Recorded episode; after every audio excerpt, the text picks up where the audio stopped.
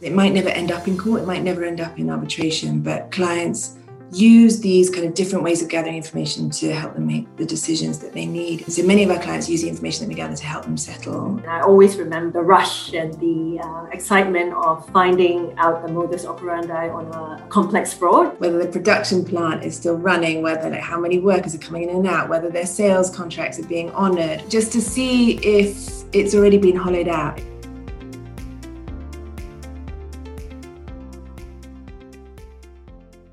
Welcome, everyone, to another exciting episode of China Business Law Podcast. Today, we're going to talk about how companies get ready for litigation.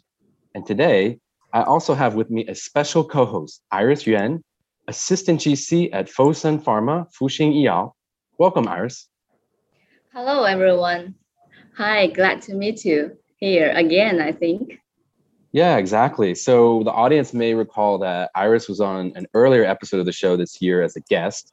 And she was just so good in that discussion that we had to invite her back now as a host this time. Thank you. Thank you, uh, Art, for inviting me here again. And just a short introduction to myself, as maybe you all heard about Fosun Pharmaceutical. Fosun Pharma is a A stock and H stock listed pharmaceutical company, and we do a lot of investments and we do a lot of practical like uh, licensing and license out for the pharmaceutical drugs. Yeah, but just as we speak, Art, before we start, I really want to seek your advice. I want to know: Have you ever been headache for litigations? And it, it sometimes becomes nightmare to our in-house lawyers when we find a lot of the cross-border cases. And when we start the case when we will find a lot of counterparties are just gone and some are just gone insolvency before we start the case. It's really headache and pain points for us. Have you ever encountered that I've been pretty fortunate. When I was in house, we had very little litigation, a little bit on on IP infringement, but for the most part, we were pretty pretty lucky. At least in our when I was in Asia Pacific, handling that part of the, of the region for the company. I think I know back in the headquarters in in North America, there was much more of that, but it was always there as something we knew we might have to deal with, and so you have to be ready. And I think that's part of that's exactly why we're going to have this episode today. is is about getting ready for litigation.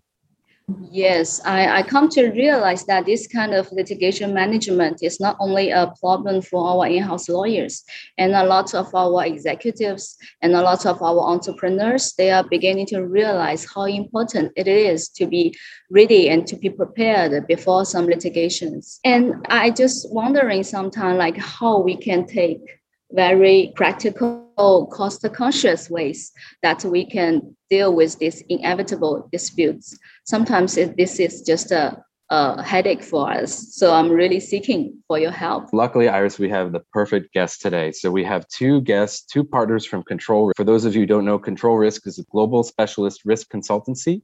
And we have Mavis Tan, who is a senior partner in Control Risks' compliance, forensics, and intelligence practice. And we have Jessica Pyman, is a partner and head of business intelligence for Asia Pacific, and both are based in Hong Kong.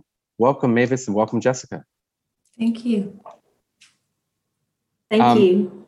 Yeah, and maybe in turn, each of you could tell us a little bit more about yourselves and your practice. Let's uh, start first with Mavis. Yeah, thank you for having me, Art and Iris. So I lead our forensics practice for Greater China and North Asia. I am a forensic accountant by training, and a large part of my practice focuses on helping uh, corporations and high net worth individuals respond to complex uh, financial disputes, including both commercial matters and also allegations of fraud, corruption, money laundering. And I have personally provided expert evidence for use in legal proceedings in numerous jurisdictions, including Hong Kong, Singapore, New York. And, and Jessica? I run the business intelligence practice. So we have a 70 person team around the region with a big office in Shanghai and we help clients make decisions before deals. So we gather information to support their due diligence process, compliance and integrity programs, and we gather information after frauds to determine kind of the circumstances around those. And also we gather information to support disputes and litigation. Excellent. That sounds exciting. Yeah. so can I just ask how you started this career and how you entered as doing an investigation expert? made this? Sure. so for me, I fell into it. So I moved to Hong Kong now about 19, 20 years ago from the UK. And when I moved to Hong Kong, I was just finishing off my training contract as a chartered accountant. And there were only two firms in Hong Kong at the time who could sign off uh, for me. And one offered an audit, statutory audit position, and the other offered like a forensic accounting and insolvency uh, position. So for me, it was a no brainer. and I went with the forensic accounting position. Oh, interesting. How about Jess? So I did something else for a while and then I that wasn't really panning out for me. And I went to a dinner party about oh, I think in 2003, a really terrible dinner party. And I met somebody at that dinner party who does this work. And they made it sound absolutely amazing. And and so i upsold my chinese language skills really shamelessly and said if you ever need a chinese researcher let me know. And, and then i was very lucky that i got a call a couple of weeks later. And then i realized I probably should have been quite a lot more modest about my Chinese. And worked so hard to try and do my research. And I owe that start to my career to a really great Malaysian accountant, actually, who really helped me a lot. And I would, and he would help me with the vocabulary as I was doing my job. So he was basically doing two jobs, his own and mine. But that's how I that's how I landed in this business. I hadn't known about it before, and uh, and I feel really lucky that I found it. Amazing. Yeah, I find it amazing too because it's quite uh, different from our legal practitioners from what we do. And sometimes I think you are just like magicians, just snap your fingers and I say, oh, I want to know about this shareholder or I want to know about this asset. And then boom, you just come out with a very fancy report and tell us everything. So like uh, are there in there some exciting moments for your career when you i think you've been like in this career for a really long time right? Mm. and hmm. sometimes it could be very exciting or breathtaking or even like dangerous. I don't know. Must be quite quite a lot of drama dramatic stories i'm sure you could share. Yeah.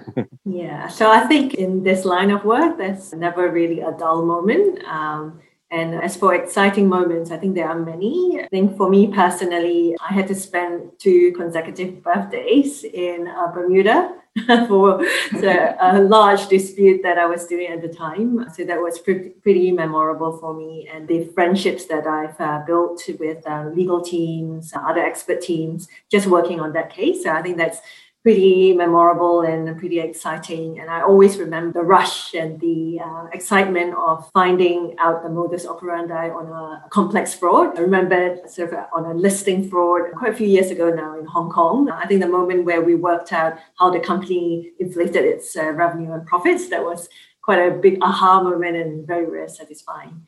And I'm sure Jessica has many stories to tell.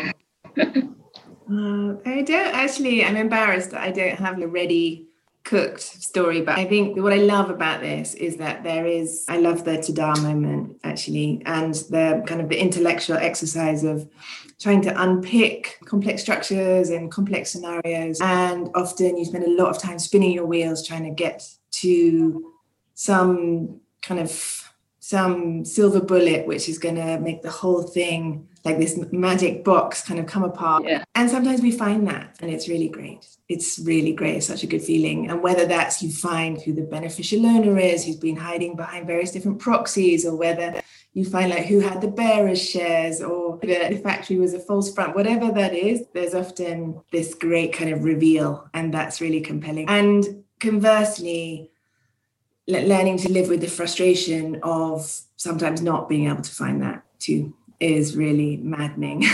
And having to also learn to live with kind of ambiguity of information. So not being able to mm-hmm. get slam dunk bits yeah.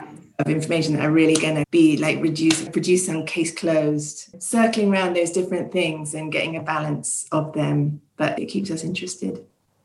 Yeah. Fascinating.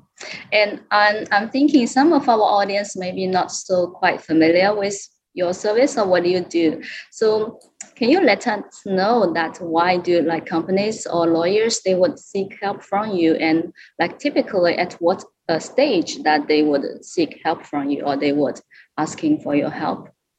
Sure, Jessica, maybe I'll make a start and then you can jump in.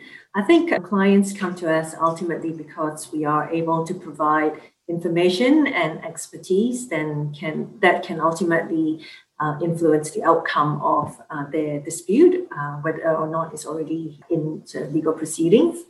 And as to when they come to us, I think it's throughout uh, the life cycle of a dispute. So, for example, during claims formulation, they, they would typically come to us to investigate the subject matter of a dispute, particularly if there's been a fraud or a, a breach of a contractual term, or if there's a technical accounting breach, or any other conduct requiring investigation or an early assessment of um, sort of financial evaluation type issues and to assess what are their information and evidential gaps and how they could get them through to informing their litigation strategy. So a lot of what Jessica's team does in terms of counterparty assessment, sort of fit to sue type assessments and then at the discovery stage, we're typically asked to assist with e-discovery. So in the evidence collection, hosting, searching, review, and ultimately uh, for production during litigation. Also in the analysis of evidence and in supporting counsel for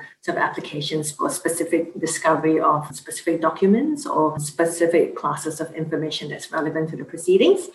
And then even at trial, for example, myself, um, I would provide expert evidence to support counsel and also help them during cross-examination of the opposing party's experts. My e-discovery and technology colleagues might provide expert evidence on a forensic, digital forensics matter, or even doing witness research. So, for example, in a, a recent large and complex dispute. Lots of witnesses, we were asked to do research on all these witnesses, their credibility, their history, just for any bits of information that was useful to counsel in forming their, their examinations. And then, of course, as uh, you know, Iris, you might be familiar with, we are typically also brought in during the enforcement and recovery stage in performing sort of asset investigations, asset identification, and also sometimes to support formal insolvency appointments in Hong Kong, in acting as either receivers over secured assets or um, acting as liquidators. Jessica, I don't know whether I missed anything there. I think one way to look at it is that the component parts of dispute support, we can gather and analyze and collect information that's provided to the client. So, information that the client knows about. And then often that will go a long way to answering the questions or being able to support legal strategy. But on occasion, there is also a need to gather information externally, quietly, discreetly, which is an outside in way of gathering additional kind of either data points or circumstantial or other types of evidence to support legal case. And and often that is pre-dispute and often it can be related to contentious issues of all different descriptions. It might never end up in court it might never end up in arbitration but clients use these kind of different ways of gathering information to help them make the decisions that they need. And i think we might go on to talk about what those component parts look like as well in terms of the life cycle of the dispute. And but i think definitely in this region there is a disinclination to see things through to the bitter end of litigation proceedings or arbitration proceedings. And so many of our clients use the information that we gather to help them settle. And that can be through forensic analysis or it can be use of gathering circumstantial information relating to counterparties and how they respond to each other or how they know each other and what their background is. So there's lots of myriad uses for the information that we're able to gather and, and analyze for our clients.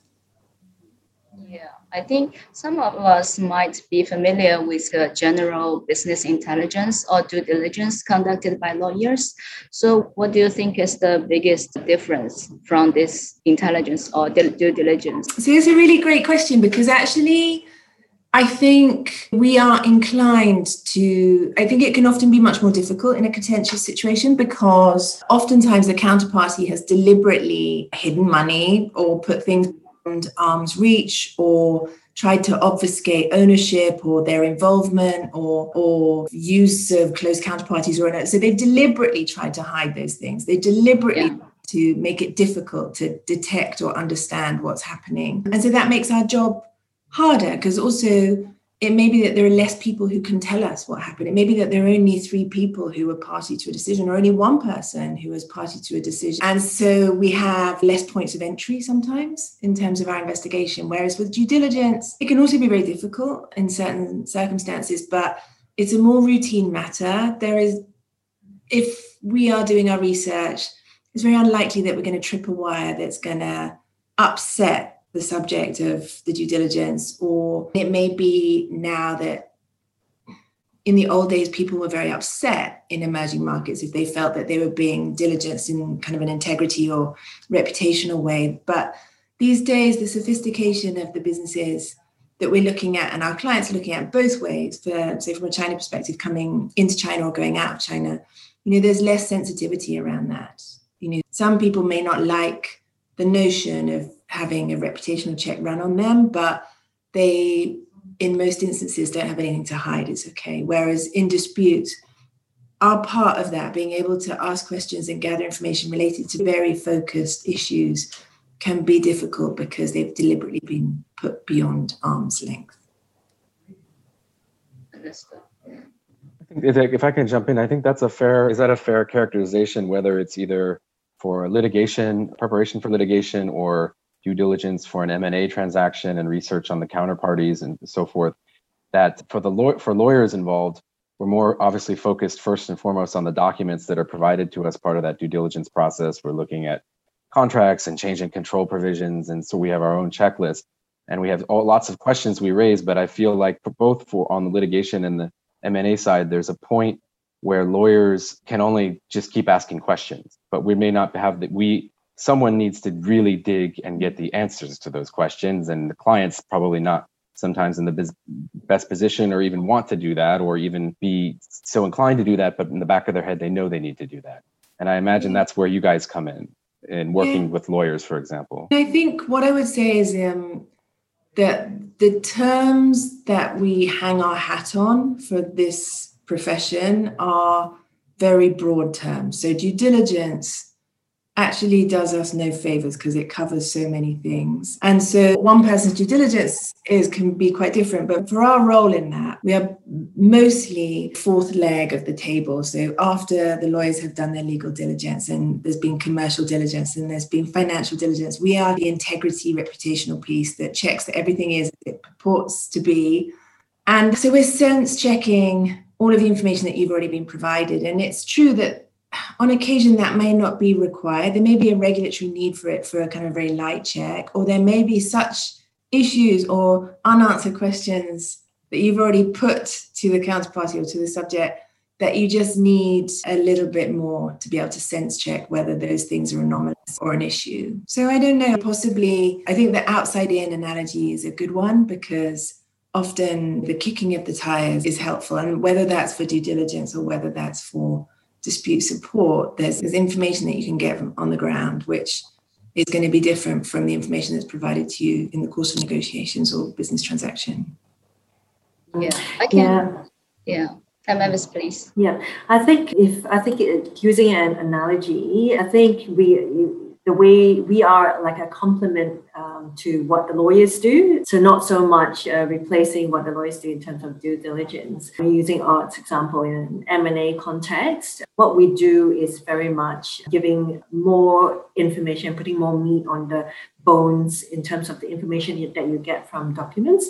So for example, brought in quite often on compliance due diligence matters where there's a bribery or, or, corruption perspective where through questioning and interviews the lawyers they detect red flags around how is this you know company obtaining its sales whether there's any certain propriety involved but how do they really know without going on the ground? And so we are brought in to actually go on the ground look really look at the transactions and to fill in the information gaps that you can't really get from just looking at the documents and really just testing what people are telling you, whether it's right and uh, do are they reflected in the actual business practices.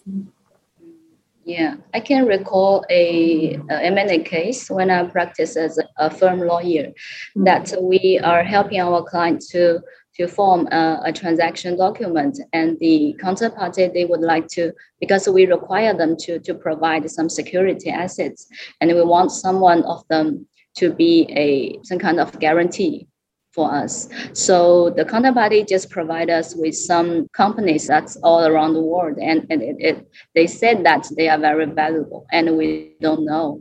And from this point that I think our lawyers, we are really at loss because we can't tell our client whether the guarantees or securities they provide is sufficient enough or whether they are really true or these companies are just uh, non- nothing.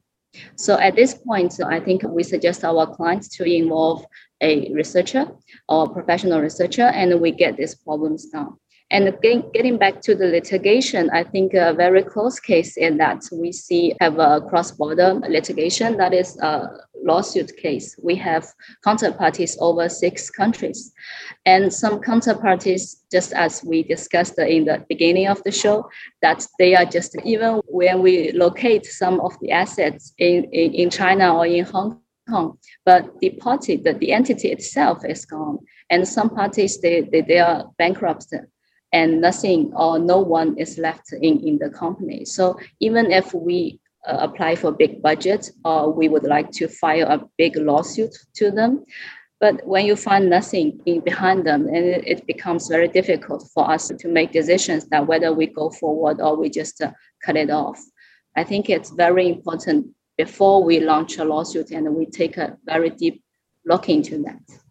Yeah, think so too. And I think it depends if there's a, I think there are lots of motivations for dispute and whether things are worth kind of seeing through their end. But I increasingly, we have, especially external counsel who are advising in house, who are proposing to do a fit to sue study where they will look to see what kind of what is left on the table, what whether the production plant is still running, whether like, how many workers are coming in and out, whether their sales contracts are being honored, whether they're delivering whatever widgets they they make, or just to see if it's already been hollowed out. If it's already like super distressed and there's a whole stack of other creditors and with prior claim and you can see that kind of there's a history of not honoring these obligations or restructuring to put them beyond arm's length, then it impacts on the decisions you'll make about whether it's merited to spend the money to take it to court or yeah i think there's also there's a stock line in our business where and it's you know it's pretty hackneyed now but you go to conferences like compliance conferences or you'll often hear people like me saying it's much cheaper to do due diligence than it is to do asset tracing and try and get your money back after. Yes. So some yeah some big litigations nowadays they just uh, strike our executives. Like uh, my bosses, they heard about Didi Global the case and they heard about the Luckin case. They will be wow, like uh, it can be a, a nightmare or end sometimes an end to a company. So do you feel this kind of challenging is becoming more and more severe for, for our companies? In some disputes, it's just about a unexpected crisis sometimes for the company. Why don't I go first on? I think Yes, I think that we have all heard, and just with regards to China, particularly, there is a not uncommon scenario where, and historically this has cropped up a lot, there's not an uncommon scenario where a joint venture has gone wrong and a joint venture partner will have lost control of its China operations and, and whether that means that they've also lost control of the chops or and then the legal dance to try and remedy that is you know a long and torturous one. Is that any worse now than you know, it ever has been? No, I don't think so. Perhaps it's accentuated during COVID just because people couldn't travel and they couldn't meet together. So if there are fractures prior to this kind of last year, those might have become more pronounced. And I think what that can mean is that the companies find themselves, there may have been misgivings or there may have been issues that they weren't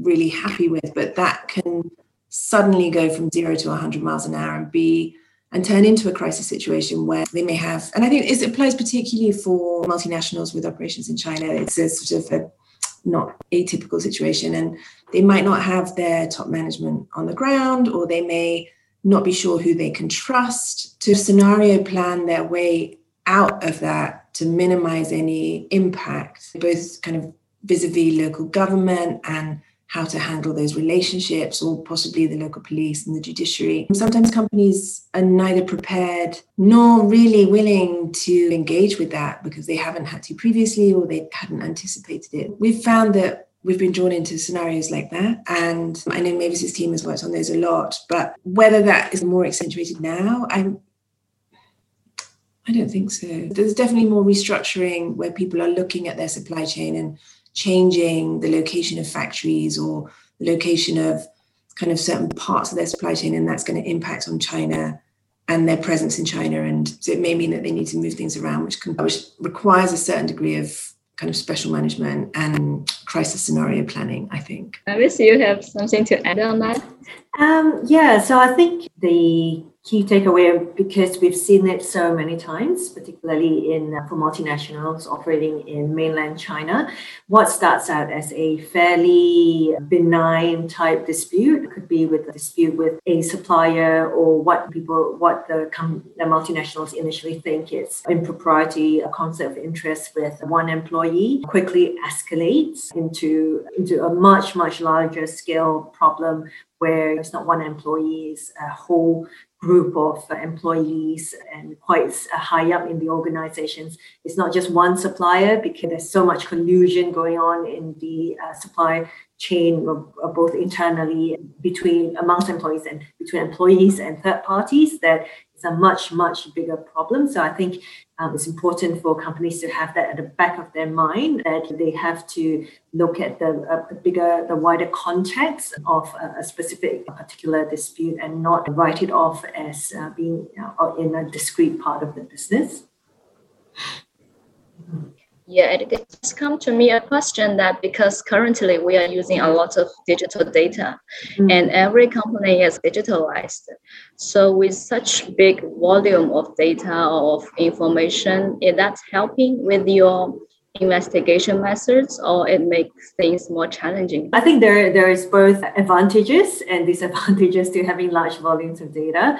So like you say, I was in this digital age, much of the evidence in a dispute would be in electronic form. This data not only resides in uh, companies' assets, so not only companies' computers and infrastructure, but a lot of cases also personal devices, which brings about a whole raft of issues with accessing that data and using it in the context of litigation.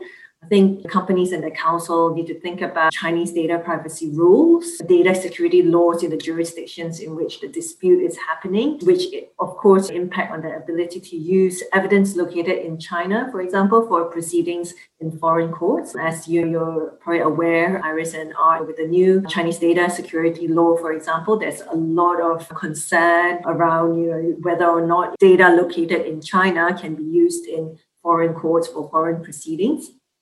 And I think you know at a more granular level, companies need to start uh, thinking about their own policies relating to document and data retention, device policies, and the company's ability to access that data. So I think there are quite a lot of complex issues surrounding that. The other area is also just the volume, I think, of potentially relevant data, especially for you know disputes that span uh, many years. I've dealt with many joint venture disputes, and sometimes the dispute spans over 30 years. So the sheer volume, um, not only electronic but hard copy data, can be quite staggering. And there must be a way companies and counsel need to find a way to systematically identify, review, organize all these potentially relevant documents and information and uh, be able to produce it in a manageable way.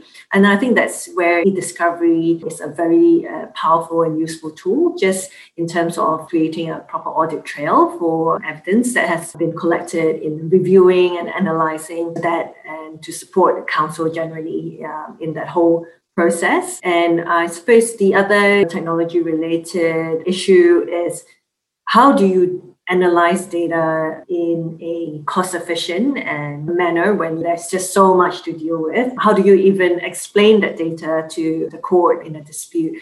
And that's where we've seen increasing use of uh, data analytics just to, most often, you know, just to help visualize a specific factual matters that are hard to explain just on paper or in words, and also to uh, contextualize complex relationships between parties or transactions. Yes, Iris, I don't know whether that sufficiently answers your question on, on, on you know, potential challenges or advantages with being, things being so digital and all these tools available out there.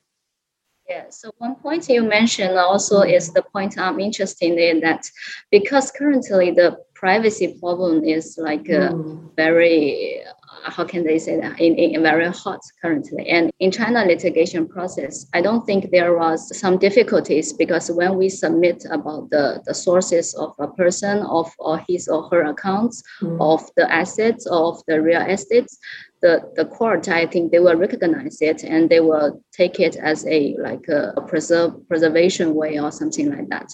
Any mm-hmm. difficulties that in other litigations, because we had a strange case, we heard about the court because the counterparty they claimed that the source we gained is not legal. So they asked us to provide how you get these resources. Mm-hmm. And when you present it to the court, the court felt if you cannot justify that the resource is le- legitimacy. So they say we will not help you to seize such assets or seize such person's accounts. Mm. So in terms of that, can you comment on that or do you have any advice on that? Yeah, I think that is an issue that comes up uh, a lot in, I think, courts in common law jurisdictions. If a party, you know, for example, you know, if a party is going to apply for sort of an injunction or freezing order against specific assets, and they will have to demonstrate to the court you know, how it is that information on those assets came about. How did you obtain that information? As you say, Iris, you know, whether it's been obtained by legal means. I'm sure Jessica will have lots to say on this point because sometimes bank statements are produced and for individuals and saying oh, look, this person has accounts in all these jurisdictions. Uh, in China, the question is, how did you obtain those bank statements? It's one thing if the bank statements were on uh, the, his company issued device, for example, if it was a errant employee and say we had we could legitimately access this information. It's quite another thing to say. I've had some, you know, private investigators go uh, do something and they paid someone for this information. Jessica, do you have any more insight to add? How is it possible to use information in a legitimate manner? So I think that what is admissible and mm-hmm. A good sense of what is admissible in court and what isn't, and the admissibility of different countries and systems, there's some variation there. And I, so for instance, if we're helping clients with US litigation, then there is an assumption that unless we have kind of documents like chopped documents that we've been able to find during the course of the investigation, there's going to be very little that they can actually use in court unless it's part of their discovery process. What we see now also is there's a bit of a difference between arbitration and litigation. So, what information is admissible? So, if we as investigators or as a business intelligence team are doing discreet interviews and gathering anecdotal information from former employees or competitors or suppliers, then that information is admissible for arbitration and can be used as part of making their legal case. Whereas for litigation, it can't. So therefore, it's not useless, but it is useful for strategy more than actually being able to present in front of a judge. And what I would say too, like to go back to your question about data, where